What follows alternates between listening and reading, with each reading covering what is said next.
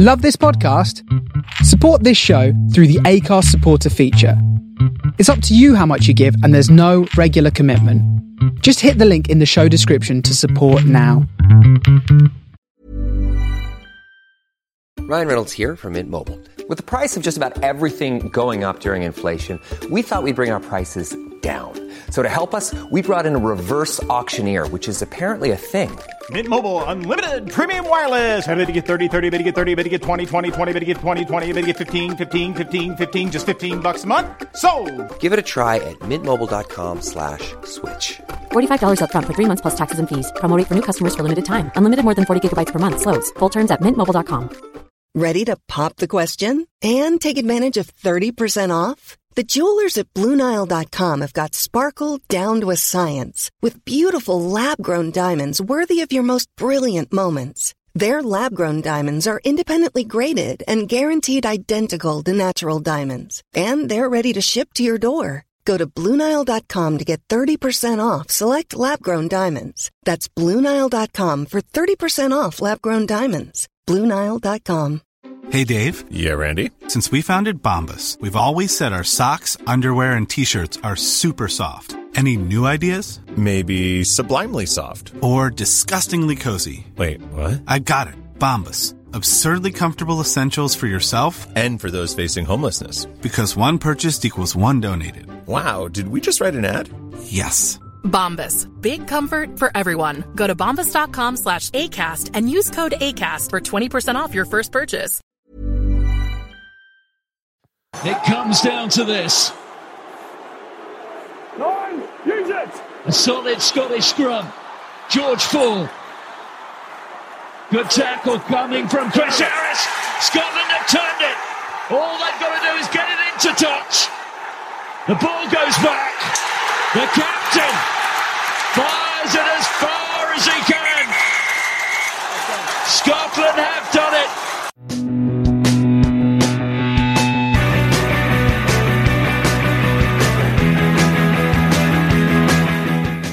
Hello and welcome back to Thistle Scottish Rugby Podcast. The Grand Slam is on. Scotland beat England in the Calcutta Cup, and the hype train is reaching new and uncharted speeds. Alan and Matt, we were both there at the weekend. Matt, you and you and I were there to the bitter end in Fingers Piano Bar at 3 a.m. The only way to celebrate a big Scotland win like that. Pretty much. I mean, it was a real day of uh, a roller coaster of emotions in terms of. I think it was the most stressed I'd ever been watching a Scotland game. like Yeah. genuinely, I, I felt It was anxious the, the whole time. Uh, but then, as soon as it was all over and you sort of could process the victory, then it was a good night ahead. It certainly was. Alan, you had a, you had a slightly different evening. You, you took Freya to the game. Has Freya now, is she now undefeated against England? She is has never experienced a lost England in her 15 month life. However, just a bit of advice for any new fathers out there. I would not suggest taking a 15 month old baby to a rugby match in the winter in Scotland. It was it was fine, but uh, I'm not going to do it again. Did she enjoy herself? No, she fucking hated it. Did she? She's like, "What is this?" It's like fireworks, and then like I had, sort of the, the two very different English supporters on either side of, of us as like a family. So we had on one side like a very quiet, very sort of nice, um, helpful English fan on my left, think completely sober, and then on my right, handsome lad who told me he was ten pints down, sang "Swing Low, Sweet Chariot" maybe 12 times and then basically had a conversation with Ashley about how he had a nail fetish and he really liked her nails. And I was like, this is just all getting a bit much here. Oh my So- God.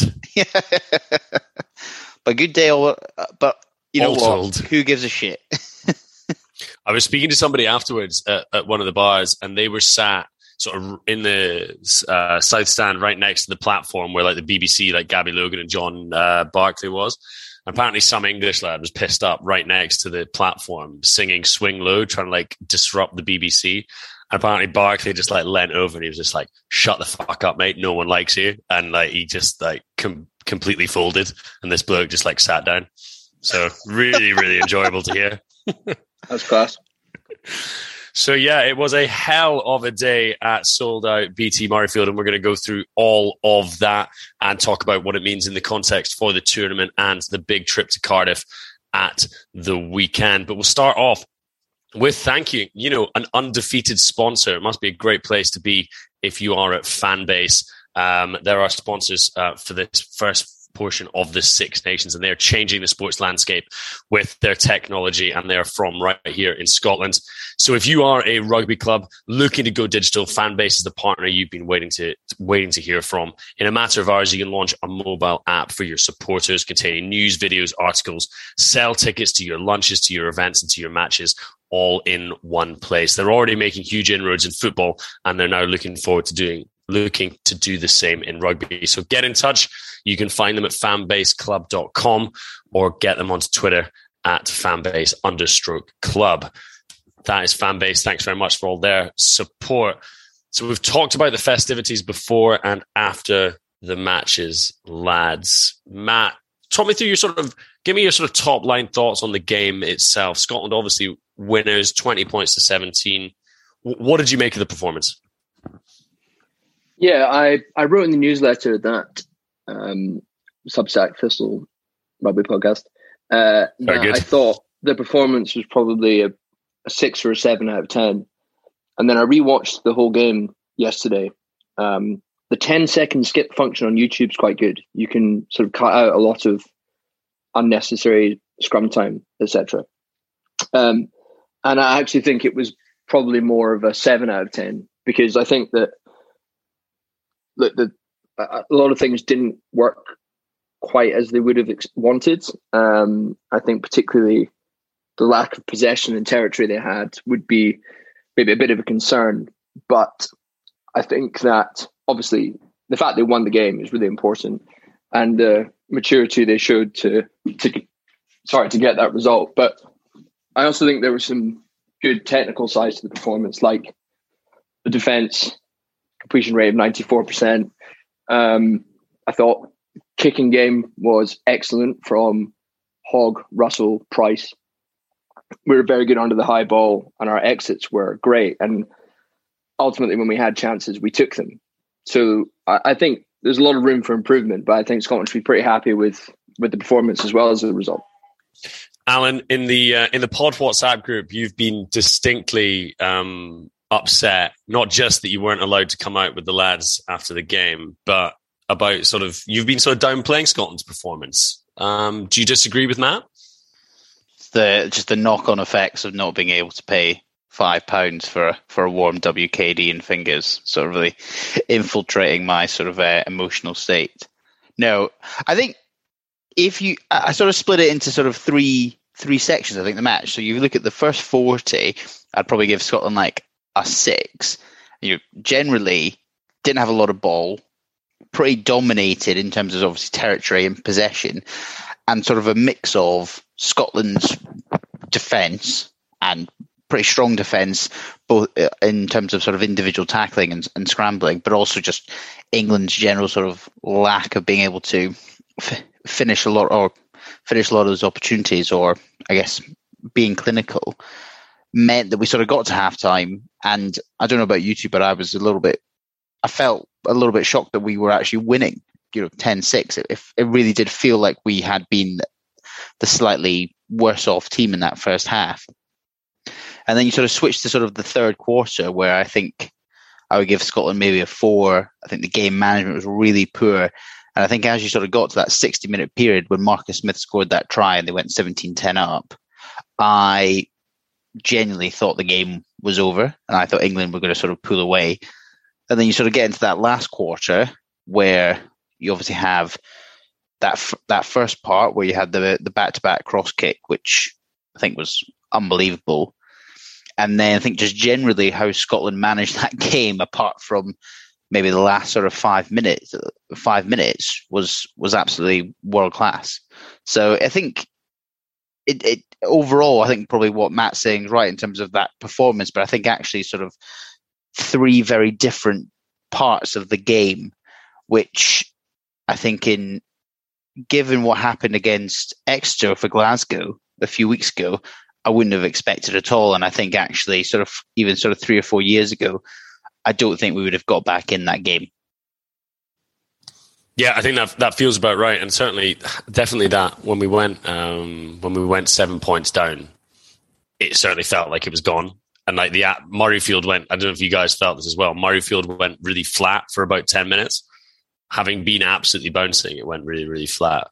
Um, looking into those individual performances, Alan, you picked out the the double cross kicks. Finn getting lots and lots of plaudits. Um, was it his sort of all round controlling game or his kicking that um, you think he sort of excelled in?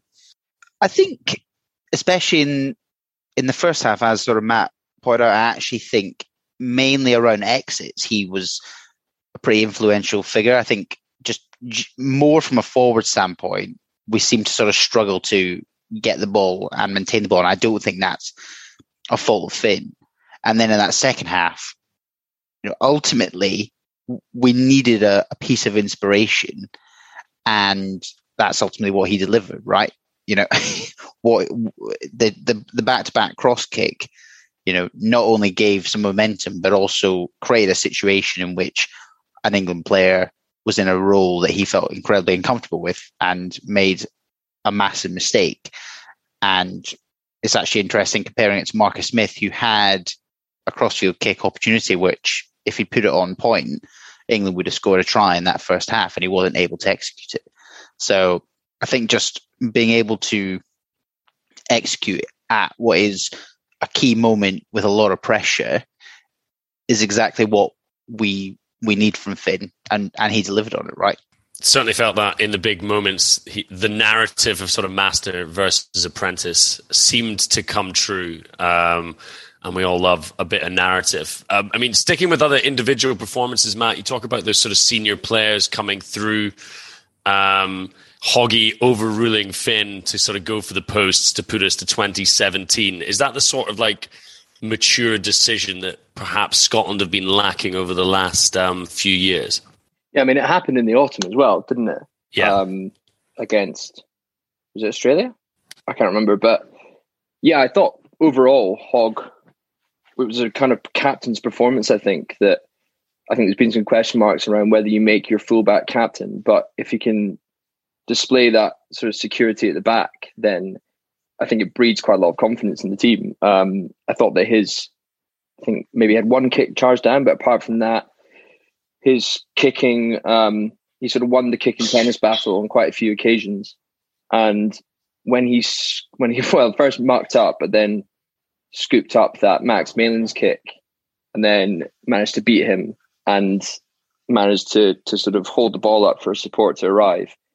You kind of felt like he couldn't do much wrong. Um, and ultimately, it's a bit like Finn. He had one real opportunity in attack, and it was that outside line um, taking Itoje or bringing Itoje out of the line that that put Darcy Graham through. Um, so yeah, as I say, I think it was captain's performance and maybe one of his most complete international performances for quite a while, actually. Hoggy did have that moment, which I've had previously, where that split second between the ball leaving your hands and your foot hitting the ball and you get tackled. Yeah. Yeah. Which is always like a really upsetting moment if it's ever happened to you. I, I, I, did, I thought Itoje read that play perfectly. And it was actually Isiekwe that had an who who ultimately I, I think Itoje if Isiekwe had held had stayed on Graham, Itoje had Hoggy all day.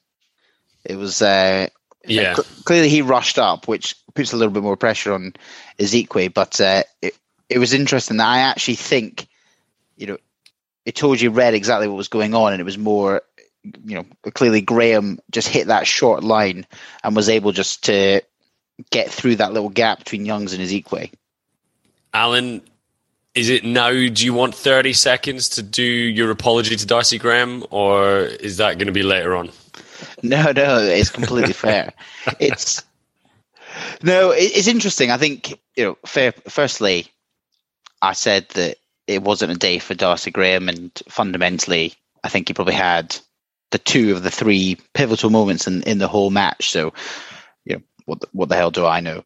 Um, I also think on Fortuny, I would say that he made three big calls, maybe two, maybe slightly more Yeah. than others, which was Darcy to start in the wing. I think G- Gilchrist to start in the row was a big one, and then potentially Johnson versus Tuipulotu versus Redpath, etc. And I think actually for Johnson, he, didn't really get any chance to to do much, right? I don't, I don't, I don't think it really matters who was in that 12 shirt for the first 60 minutes. I don't think they're doing very much, but for those two key decisions around Graham and Gilchrist, I think he he's you know respectively two massive and absolutely correct calls because I think both players were probably in your top three or four Scotland players on the day, right? And his his fourth big call was handing the debut to Ben White. Yeah, the, yeah. the most impactful what the fuck um, selection since Darryl Marfo. I mean, for your impact per minutes on the pitch, Ben White it might be the most impactful sub ever. Possibly in world rugby history. I think um, just going back to, to Darcy Graham, I think it was. It still could have been quite a bad selection if England had kicked better, or not a bad selection, but could have caused us some more trouble. But I, I felt like England's kicking just wasn't quite on the money, and even when they did kick well, to be fair, we dealt very well with it. Um, uh, yeah, the England kicking was all over the shop. Yeah, and there was even a few moments in the first half where it, they had sort of your classic sort of maybe like a four and three or a five on three, and you had someone like Elliot Daly sort of grubbering it through. And I just think Finn and Hogg sort of covering the backfield in those sort of moments are quite comfortable with that. Um, do you think, a lot of the time, a lot of the time as well, those kicks just dribbled into touch, and you know maybe we'll we'll talk about it more when we come to the forwards. But Scotland's lineup was hundred percent, and even in those when we're throwing in from our five meter line, we're going over the top to Fagerson, getting a good platform, and and actually clearing the ball quite comfortably. So I I don't really know why they obviously it was a pre-planned tactic, but I, it didn't quite seem the right one. there was in terms of that first half, there was quite a few moments where I thought Scotland would potentially try and kick it out, and they kept the ball in play. Do you think that was a deliberate tactic to try and keep the pace of the game high? Because it felt in that first half like England were trying to keep slow it down, and Scotland were trying to um, keep the pace high. Yeah, uh, maybe. Although I, I, I think that actually when England got going, they were making meters, getting over the gain line relatively easily. And I think I was looking at some of the stats, and like even Ludlam made Ludlam and I think Simmonds made more meters than Matt Fagerson in total. Yeah, Um, and I- I actually felt like Smith was the one who was directing things and wanting to put pace on it, but there was sort of this when the ball got outside him, this pre pre planned kicking game. Um, I also think as well in, in terms of the, the kicking tennis, you know, you you maybe look at those guys who are in the backfield for England, Marchant, Stewart, and Malins, and Scotland probably thought we can put Russell and Hogg in in the backfield and probably win that kicking battle seven times out of ten. So I don't think it's actually a bad strategy. I, I also just don't think the Scot- Scotland were that scared of what a Marchant, Stewart, Malins back three can bring from a running perspective. You mm. know, versus Duhan, Hogg, and, and Darcy Graham, I actually think it's a much more ineffectual kind of kick return, especially someone like Freddie Stewart. He's he's he's not. I don't think he's someone who's going to step and sort of break the line with with ease, right? so yeah, you, you talk about people that can sort of step and, and, and make massive impact. Matt, what, what did you think of Duhan in this game? It seemed to be that he was, you know, really important for, for sort of turning the English defense, but also just like a little bit of getting Scotland out of trouble when they just needed somebody to get them over the line. Yeah, I think when he got his hands on the ball, it, it seemed as if the England defence was actually slightly scared of him. Um, and the amount of first up tackles that they missed on him, I think, just sort of fed that fear. And it, it was good to see him actually being brought into the attack at one point. and I think it was Daly he ran through, but you know made like an easy 10, 15 meters. I think he was he was penalised in the end, and I think he was penalised on a couple of occasions. And I've seen a few people on Twitter saying that he tends to to run away from support slightly, which I I have some sympathy with, but I also think if you're if you see Duhan with the ball, the chances are he's going to break tackles. So I think it's on it's the onus of the rest of the team to to support him.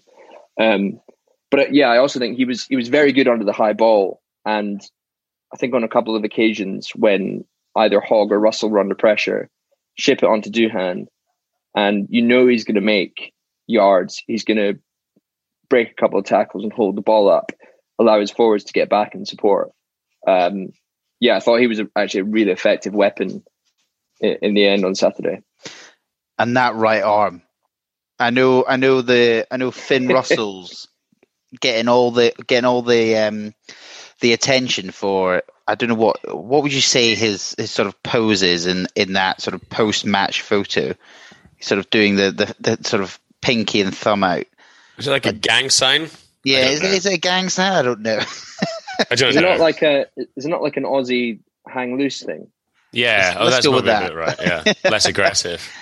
Um, but also just the right hand side, Duhan's doing sort of classic like strongman sort of bicep tense, and it's genuinely like I've got some pretty big thighs, like really big thighs, and it, it's maybe the same size as one of my thighs. It is It's obscene. enormous. There's also it's it's quite telling in quite a lot of like the Scotland celebration photos. Duhan is um, like tensing his arms, like, fairly gratuitously.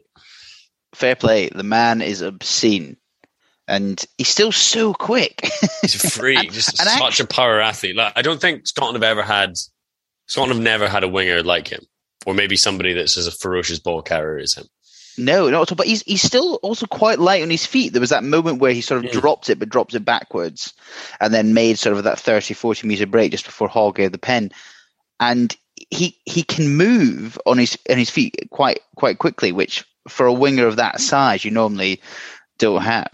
Um, but yeah, the the other moment the other moment and just on the the backs, I in my sort of seat in the uh, in the south stand. I thought that Sam Simmonds was going to get red carded for knocking out Ali Price, but on reflection, or after a rewatch, it was actually a head-on-head clash, which I think, in theory, could have got Ali Price sent off. He- yeah, head on head is a red card, right? yeah, but it was just that Price got ended, so no one looked Yeah. into it. Um, about let's stick on let's stick on Ali Price though, Matt. We talked about the the power of Scotland's exits, which has not necessarily been a strength of the team previously, but his kicking game. You know, we talked a lot um, with some sort of tartan tinted glasses, particularly over the lines to about Ali Price's kicking game, but some of his exit kicking and his, his wider kicking game was, was spot on at the weekend. Yeah, I think it's been really interesting to see the evolution in Ali Price from a guy who was probably better known for his running game versus his kicking game in particular. I think his pass has always been pretty good, but you know he doesn't necessarily make those kind of breaks anymore. Even though I think he probably could, but his kicking game has come come on massively.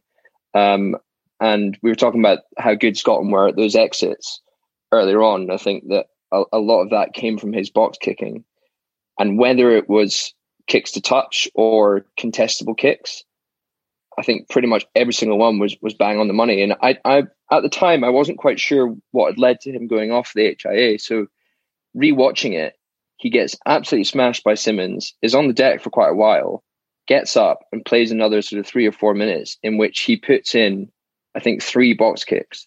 They're all absolutely bang on the money before he goes away for his HIA. It, it was actually like quite quite incredible bit of performance for that that bit of time. Does it make up for his Times interview in the week leading up to the match? I, I, I'm. I don't think that was an interview with Ali Price. I think they were like, "Let's interview an influencer," and then they found out that Ali Price lived with one. It was basically, it, was, it, it was basically all about her and her rabbit, and that's absolutely fine. But it was really weird to see it in the sports section.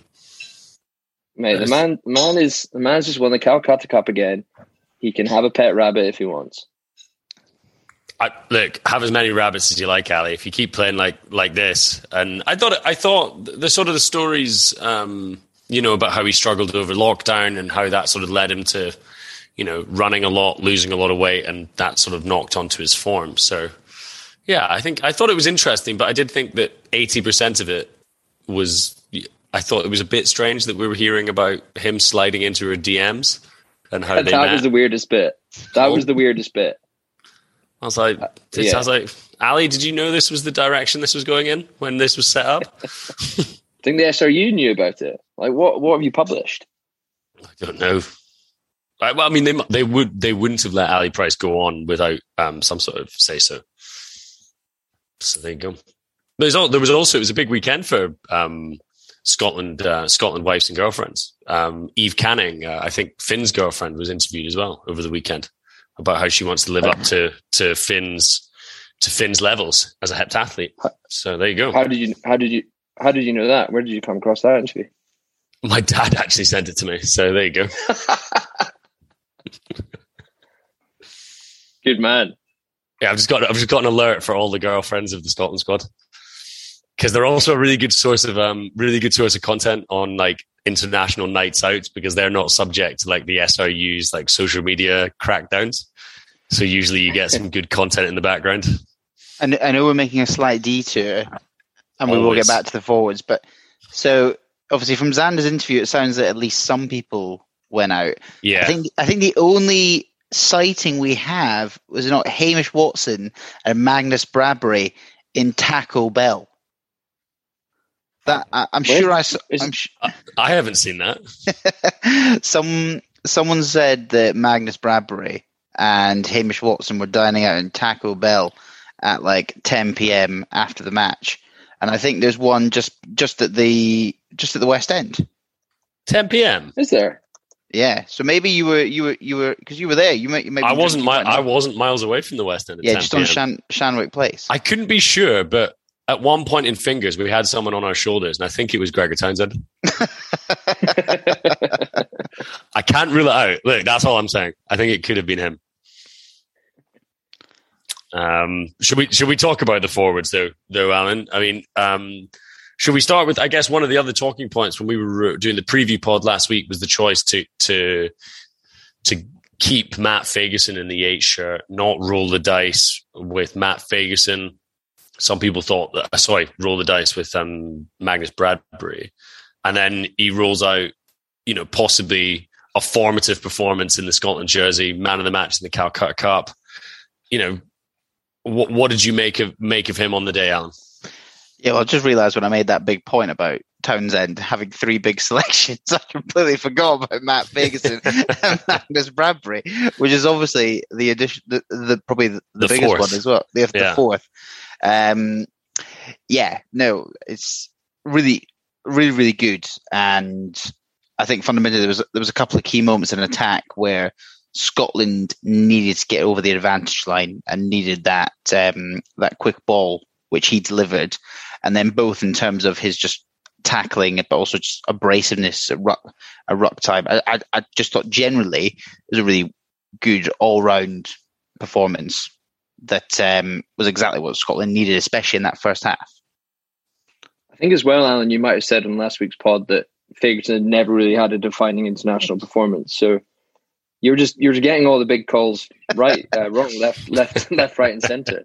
Well, Um, it, seems to just sort of keep happening, especially it was the year ago when we basically spent a quarter of the pod saying how George Turner couldn't hit arrows, and now he's become potentially the most efficient line-out thrower in Northern Hemisphere rugby. So you know, it's, It's uh, another. It is another proof point to suggest that our pod is part of the pre-match sort of warm up.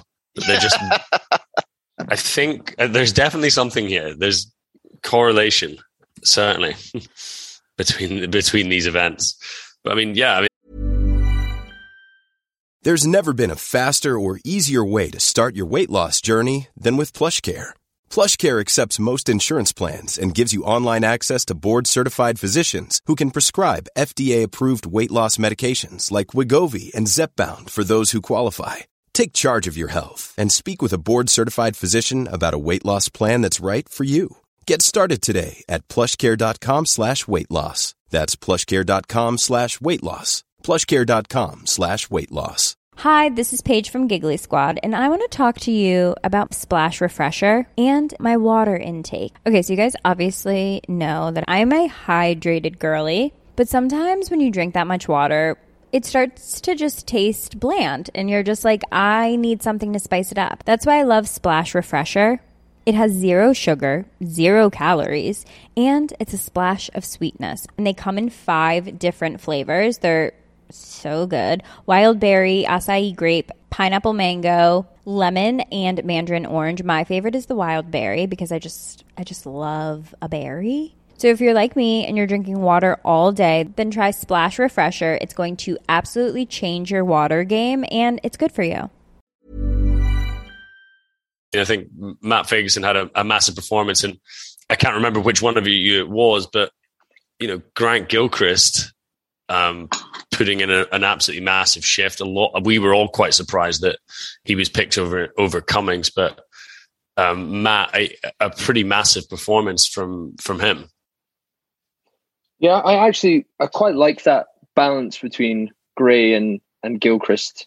Um, in terms of you, you've got that sort of bigger lock that's maybe there for scrummaging, tackling, carrying, and then you've got a slightly taller, uh, probably like a little bit leaner lock who's your kind of major line out jumper. Um, and the the line out was 100% again, like it was on on our own ball, um, with a couple of steals thrown in for good measure as well. And I think Grant Gilchrist was a pretty big part of that. And I, I think also he just he had a really good game in the loose. Uh, watching the game back, he was uh, involved in quite a lot of the big tackles, whether he was coming in as the kind of second man on that. Uh, yeah, I think he actually had a really, really good game, and I, you know, I'd, I'd be tempted to to keep him there rather than um, bring in in Cummings.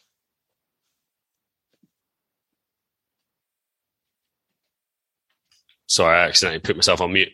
Um, yeah, and we'll we'll come on to talk about sort of potential changes that we might we might want to make before before Wales. But I think one one thing that is worth talking about was changes that were made during the game. I mean, not typically an area of strength, certainly not during the time we've been doing the pod. Alan, how impactful was it to be able to take off, you know, a very quality front row and replace it wholesale with another very quality front row. The bomb squad. Can't believe we've got our own, our own version. yeah, what I love about it is it is two thirds South African as well. I know, I know, and I never really feel like Hooker is is really like the definitive part of the bomb squad as well. It is very much like the props that are coming yeah.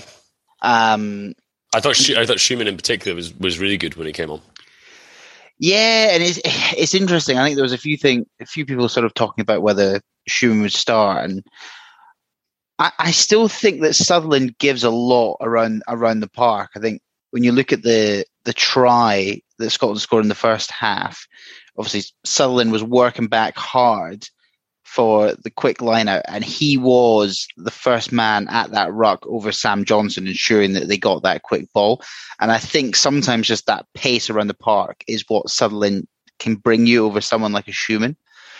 And yeah, I, some great detail. I think it was Charlie Morgan at the Telegraph like broke down that it was like it was Fagerson and Sutherland that were like on the ground on the halfway line. They got back to the ten and then basically went straight back to clear out that ruck, got just like a little down up yeah. shuttle like after however many minutes of play when they would have been absolutely blowing. Like savage work, right? No, exactly. And I think, uh, and then Schoeman you know, just coming on with 25 minutes to go it just brings such an impact, which someone like a Sutherland is just not going to be able to give you, right? I, I genuinely, when I can't remember, I think it was after the England penalty, Scotland were kicking off towards where I was sitting and I looked at Zander Fagerson and I, he put in an absolute shift in the first half and he looked fucked. He genuinely looked like he had nothing left in the, in the locker, which is completely fair. Obviously, just put in like a great 50 minutes and like ended himself.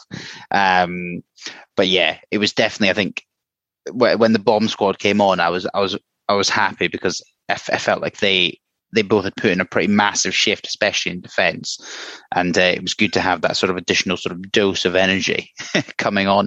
And obviously, Rambo thankfully was able to sort of keep up that pretty good sort of line out um, performance. I actually thought the um, the starting front row had really good games. It was just the scrum that didn't quite work, and it felt like quite a lot of the infringements were sort of quite technical rather than them getting out scrummage. Like I think they were, I think George Turner got done for this hooker break thing, yeah, the whatever foot, it's the, called. the foot break. The foot break, whatever it's called. He seemed a bit miffed. I'd actually Um, never. I actually still don't know what that means.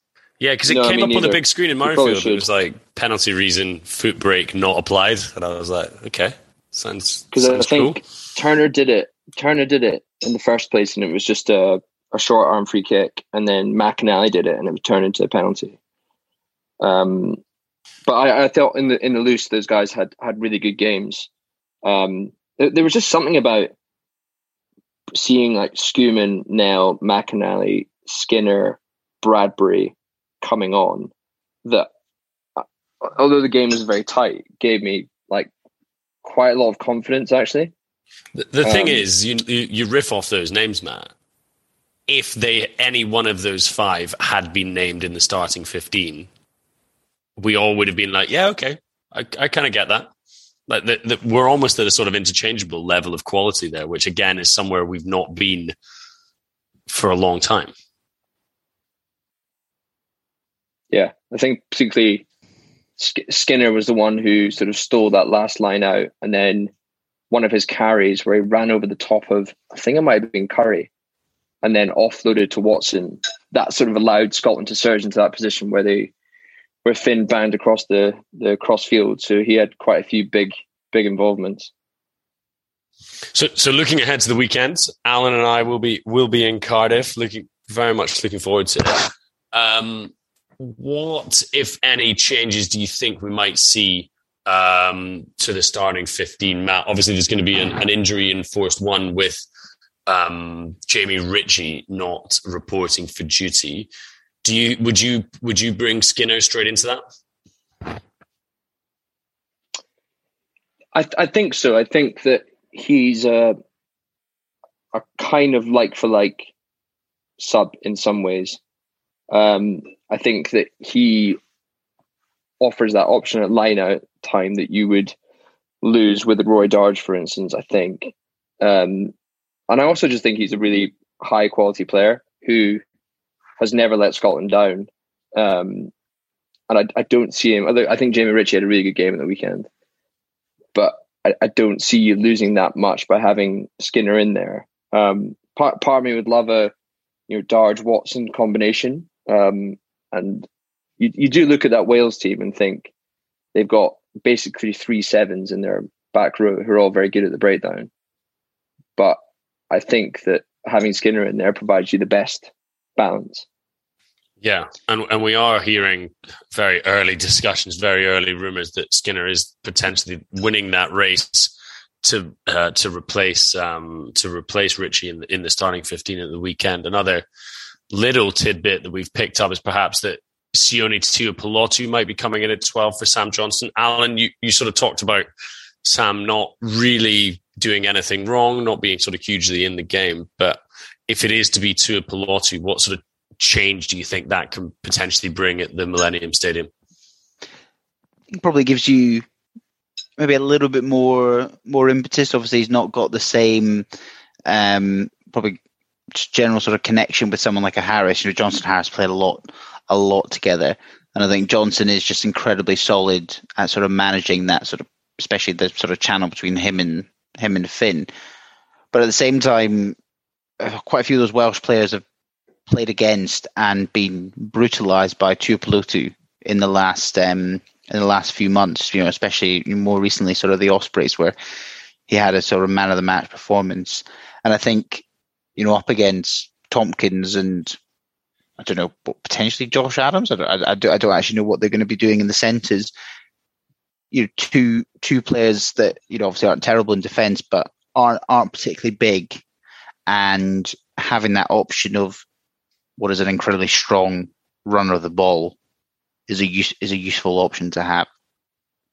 And I suppose if that does come to pass, it means Cam Redpath not involved again. Um, do you think that's just a? I suppose we're totally speculating in the mind of Gregor Townsend here, but maybe see a Redpath on the bench, perhaps offer something a little bit different.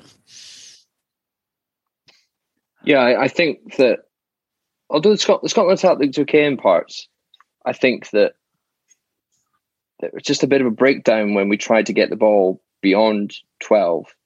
Um, and whether that's just mistakes on the pitch or there's just not quite that connection there between between Finn and Sam Johnson at the moment, I'm not sure. But you, would like to think that, as we talked about before, Redpath just offers that sort of second 10 option. Um, and I quite like the the sound of that really in terms of him being able to bring the likes of Duhan and Darcy into the game properly. Um, and yeah, I think I think that Tuipulotu offers a lot in that midfield as well. Uh, a lot of go, maybe a little bit more go forward ball than Sam Johnson, who I think in that role actually did reasonably well at the weekend, but maybe you got a little bit more punch there. I wouldn't be upset if Redpath gets uh, gets the gig. Um, I think probably your your need for someone like Tuipulotu is a little bit lessened by obviously having Duhan, and, and to be fair, Harris is can carry relatively hard as well. So there's a there's a part of me that likes I like to I'd like to see Finn Finn and Redpath again working together. I think I sort of was about to say I like the idea of them working together. They've literally only played together once, and it if it looked great. Um, but I wonder whether just with Tompkins at twelve, whether they'll they'll like the idea of having someone like Tuipulotu sort of hitting in between him and him and Biggar. Yeah, um, we do love Cam Redpath and hope to see him back in a Scotland shirt very, very soon. Um, any other changes that you might you you think that Toonie might be considering, Matt? It's, it's kind of hard to roll the dice after winning the Calcutta Cup. I guess if if Skinner comes in, do you think it's just a straight Cummings coming onto the bench? Would have thought so. Um, yes, I think so, and then still have Bradbury there. I mean, th- yeah. there's there's potential. I mean, with potentially an argument that you bring Bradbury on at eight and shift Fagerson to six. Um, but once again, I just think that Skinner offers you enough there, and Fagerson's had such a good game at eight that you want to carry on that that momentum. Yeah, no, I agree, and it, it does feel like a lot of those players in just Scotland generally now have that momentum is such obviously like a strange and like intangible thing, but you can sort of feel it that as we sort of shift on, we've kind of played badly but won, which is a very un-Scottish thing to do. And we sort of move on into this sort of match where we're playing a team that's just been pumped, and it, you do feel that hype train just building and building. And I'm I'm so ready to to sit down and crack open a can on that train to Cardiff. So ready. This time, Matt's Matt's not being allowed to come. Banned. Yeah. Yeah. I had a ticket. Being banned from going. I'm a wife. Classic. so hand packed. Um, well, we will come back to talk about Scotland, Wales, and preview it. We're going to do another pod later in the week when the team is announced. We'll do a little bit of a preview pod. Um, and as I say, Alan and I are going to be down there. So looking forward to catching up with plenty of you in and around the Millennium Stadium at the weekend. But um, there is some URC rugby this weekend. We're going to have a quick look forward to that. Edinburgh fans, you've been grumbling a little bit on our social medias. We are going to talk a little bit about your game at Leinster, don't worry. But the fine folks at Glasgow Warriors allowed us to speak to one of our heroes this week, caught up with Duncan Weir as um, Glasgow prepare to play um, Munster um, on Friday night at Scotstoun. He also had a bit of a chat and gave us his thoughts on the Scotland game. So here is a quick uh, quick chat with Duncan Weir.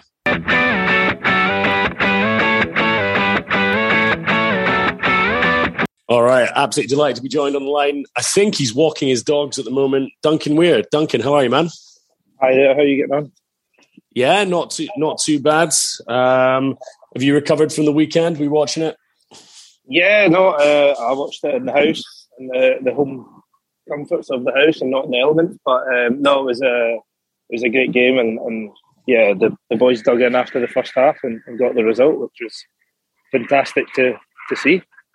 Yeah, absolutely. How do you think it sets them up for uh, for the rest of the tournament? I think they're in a good place. I thought pre-tournament, uh, even with the, the squad that got announced, I thought um, you can see that Scottish rugby's in a very good place, and um, the squad depth and the competition for places was was up where the probably the highest I've, I've probably uh, can remember it anyway in the near future. The, so uh, I've just what's past there. So no, we're we're in a good strong place, and um, there were a lot of resolve in that first half, and uh, a couple of bits of magic from Finn in the last twenty that uh, carried the boys home. Yeah, absolutely, and that that, that sort of good place that Scottish rugby's in is sort of translating across to, to Glasgow and Edinburgh as well, both sort of riding high in the in the URC. Got Munster coming your way on um, on Friday evening. What what is it about the Munster and Glasgow rivalry? It always seems to produce a good games and b like there's a bit of niggle there, isn't there? Yeah, I think um, it stems back from my my first spell at the club, and uh, we obviously we're starting to uh, turn over the, the big teams in the league, and probably the, Munster didn't take it too kindly. They were the first team that, um, as their physical nature to the to their game, that uh, once we were starting to dominate them, they were the, the first people to to kind of not throw their toys at the pram, but obviously uh, come gunning for us uh, and try and go, try and uh, almost bully us at times. So um, yeah, no, we've got a, a, good bit of history, and obviously we've got a, a, huge amount of bragging rights from the 2015 final.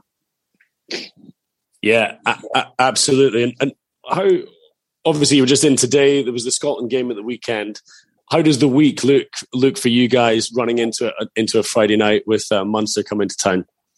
So we trained yesterday on Sunday. Uh, we came in and uh, got together, and we, we were coming off the back of a week off. So it was good to to get back uh, as a team and, and, get thinking about our next job in hand, which is Munster on Friday night. So we trained today. We'll have tomorrow off, and then uh, train Wednesday. Team run for uh, Thursday into into the game on Friday night. So yeah, it's a, a huge huge uh, opportunity to get back at home. Um, love to seeing the, the fans back in the La game, and we had a really good atmosphere at Scotstoun that night. So uh, under the lights again on a Friday night, which is arguably the, the fans' favourite um, day for a, a, home game. So, you know, hopefully we get a big turnout, and uh, yeah, we can we can set uh, Scottish rugby on a on a high uh, leading into the, the Saturday test. Absolutely, and obviously with uh, a lot of lads away with, with Scotland, might be a slightly changed team, and but there's some pretty interesting and talented young lads coming through at, at, Glasgow. You're a bit of a bit of an elder statesman, I think we can say now. Um, how's it been seeing these seeing these young lads come through? Yeah, no, it's been great. Um, I'm fully aware that um, I'm probably the most senior back in the in the back division at the minute after Pete Horne retired in uh, in January there. So um, yeah, I've got the the old man's tag at the minute, which is which is I'm happy to, to wear. I still feel good body wise, but no, I, I, was delighted to see the the young guys coming through. I think we've we've got a really good squad at Glasgow. Um, just with the call offs at around about Christmas and then uh, the couple of uh, COVID stuff, like we've not seen uh, uh, the vast amount of, of the talent in our squad because the, the team that we're playing, we're, we're doing a good job. So hopefully over the Six Nations period, like you say, guys can uh, grab the opportunity and, and really uh, push the team forward to to make uh, make competition and, and just more headaches really for, for selectors. But yeah, I think the the one from the the Connacht game and, and obviously La Rochelle, couple of touches was Ollie Smith coming through, and yeah, yeah I'm, I'm, delighted to to see how well he's going, and, and if I can help these young guys come through and and take some pressure off them, obviously being a, an older guy and, and a decision maker, and I'm, I'm happy to wear any decisions or take any heat off those guys and just let them go and play and enjoy themselves as, as best they can. And, and, positionally, you've got a young lad like Ross Thompson coming through. Um, yep. How's it been? How's it been sort of working with him? And um, what sort of he's he's obviously got a sort of bag of tricks, but is he someone that you've been impressed with, sort of up close? Yeah, no, Ross has done really well. Um, he's got a, a, lovely left foot on him, um, and he controls the game really well at ten. Um, we're we're pretty similar in some some aspects of our, our, game management, which is looking great. It's great for, for us to to to kind of see the game in, in, in, the same light. But um, yeah, I've, I've, I've been really impressed with him. Um, he's took his opportunities, um, and yeah, it's it's been a it's been a, a, long old season at times for me. Not, not getting as much game time as you probably hoped. I had a, a few mm. soft t- tissue injuries that meant my game time was having to be limited and all the rest of it. But uh, nonetheless, Ross deserved every opportunity he got, and um, yeah, I'm, I'm I'm really looking forward to to see uh, where he can push forward in the next couple of years. All right, good stuff. Well, it all starts as you say uh, Friday night against uh, against Munster. We'll we'll let you get off. Uh, appreciate you giving us a little bit of time this afternoon, and um, Not a chat to you soon. Perfect. Thank you. Cheers, now. Cheers, mate. Bye.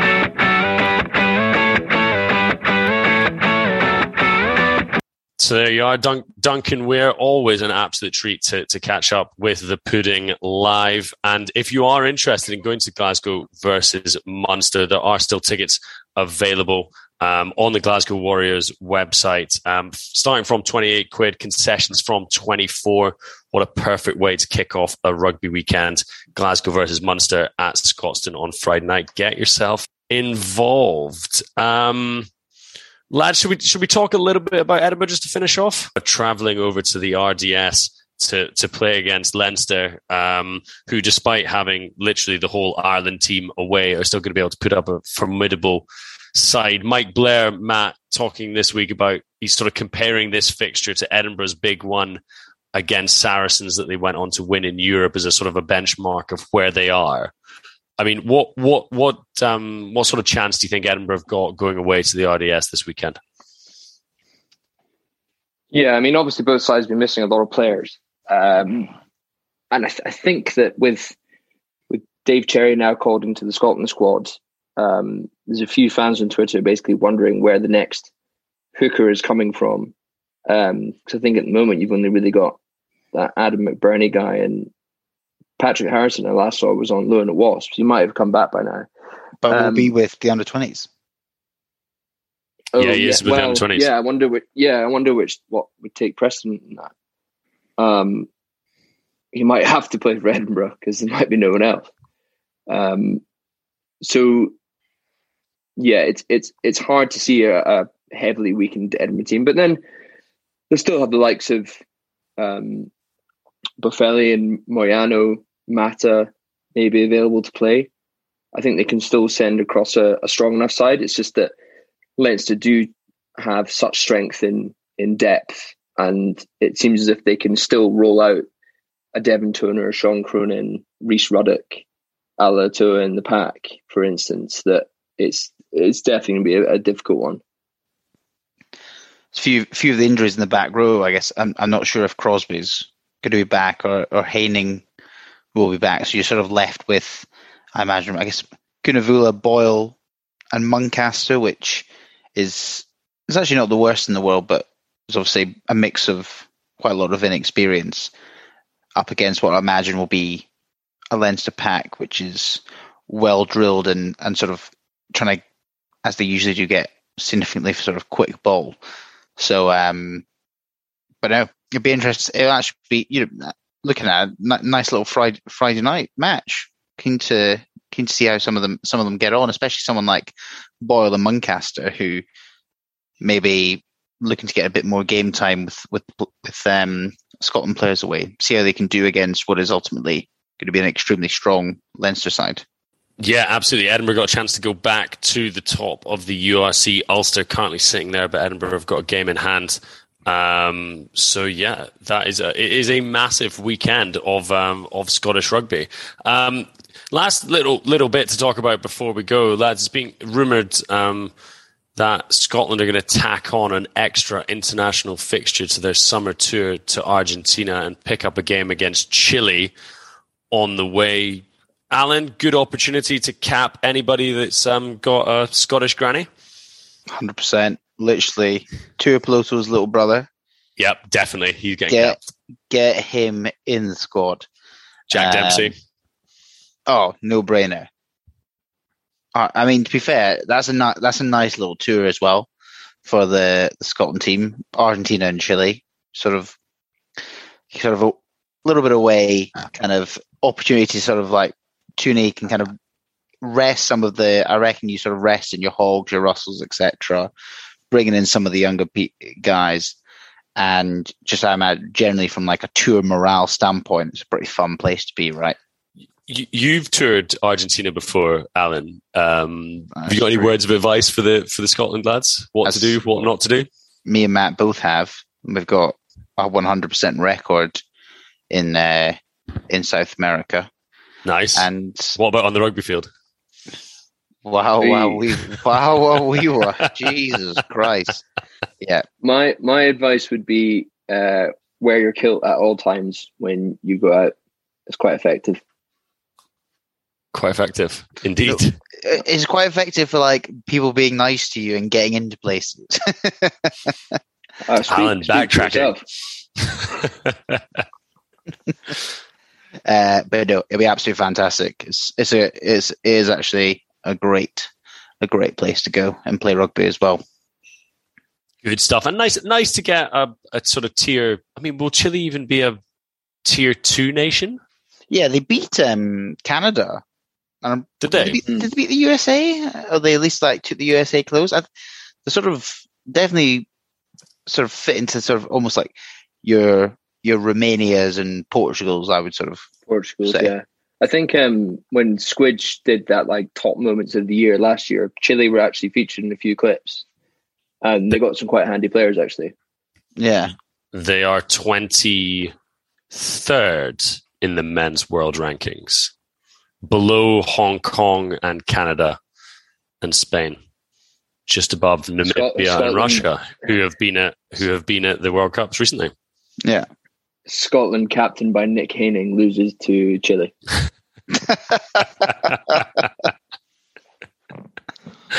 That'd be so good. Heard it here first. Wow. Um, always a pleasure to be here potting with you guys, um, particularly after Calcutta Cup when we will be back, as I say, later on in the week after the Scotland squad has been announced to talk about all of that. In the meantime, join um, join us on our social media feeds on Twitter at Thistle Rugby Pod, on Instagram, Thistle understroke rugby understroke pod, and subscribe to Scotland's only um, independent newsletter. Um, that's on Substack, Thistle Scottish Rugby Podcast. Matt puts together some beautiful words dropping with you on a Monday morning. Um, so get yourself onto there as well. And we will be back.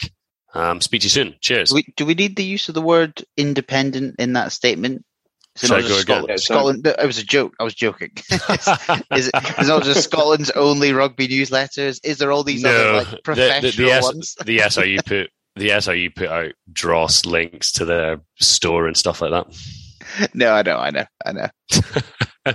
Independent. It's like it's artisanally crafted. it's one hundred percent organic newsletter. Yeah, exactly. Well, then or it's a newsletter dedicated to an independent Scotland. not to be not to be confused with, although that could actually boost our readership quite significantly. I would have thought. Yeah, a nice little crossover. Absolutely. Well, on that on that note, we'll have to go and have to go and think about how we can get some new followers. Um, we will speak to you later on in the week. Cheers. Step onto the legendary clay courts of Roland Garros, where the world's best players battle it out for a chance to win the French Open title. Tennis Channel Plus is your place to watch. Stream every court from your phone or smart TV, live in HD. Don't miss a moment with daily live coverage and match replays on demand, beginning Monday, May 20th. Be there for all the unforgettable moments. Stream now with Tennis Channel Plus. Hello, this is Danny Pellegrino, host of the Everything Iconic podcast, and I'm here to tell you all about Splash Refresher because hydration is mandatory, but boring is not. Now, I love my water, but if I don't spice it up, I'm not going to finish what I took out of the fridge. That's why I love my Splash Refresher, which is flavorful, delicious, bright, hydrating, and zero calories. The wild berry flavor is my fave. No, wait. Is the pineapple mango flavor my fave? You know what? All five craveable splash refresher flavors are my fave because they're so delicious. So get hydrated and enjoy it with Splash Refresher. Acast powers the world's best podcasts. Here's a show that we recommend. The Real Housewives is a guilty pleasure for most, but if you're looking to not feel guilty about that pleasure, tune in to Everything Iconic with me, Danny Pellegrino, where I break down all the messy moments and behind the scenes antics of Bravo's popular franchise. And on Everything Iconic, I also interview celebrity guests like Kelly Ripa, Keke Palmer, Drew Barrymore, Cameron Diaz, and more about their guilty pleasures, their past work, and so much more. So if you're pop culture obsessed and find yourself watching way too much reality TV like me, tune in to Everything Iconic with Danny Pellegrino wherever you listen to podcasts. ACAST helps creators launch, grow, and monetize their podcasts everywhere. ACAST.com.